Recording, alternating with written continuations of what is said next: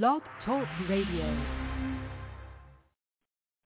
Well, before I, because I've got four minutes here, and so I have uh, several of your fans wanted me to ask you this question. Uh, what is the relationship like between you and your dad these days?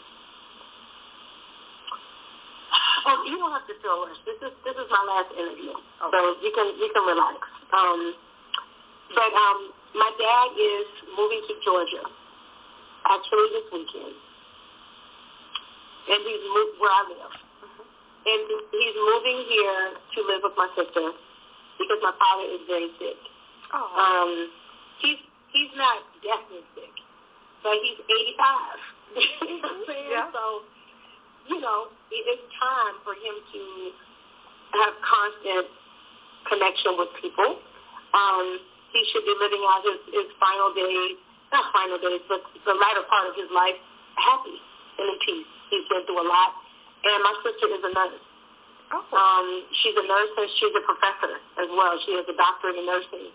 So she teaches nurses. And so um, he's going to live with her where he'd be in the best care possible that he could ever be in. So he brought her home here. Now, him and I are still, you know, we're not the best of friends. It's not like I talk to him every day. Um, but I respect him. I respect my father. And I'll just leave it at that.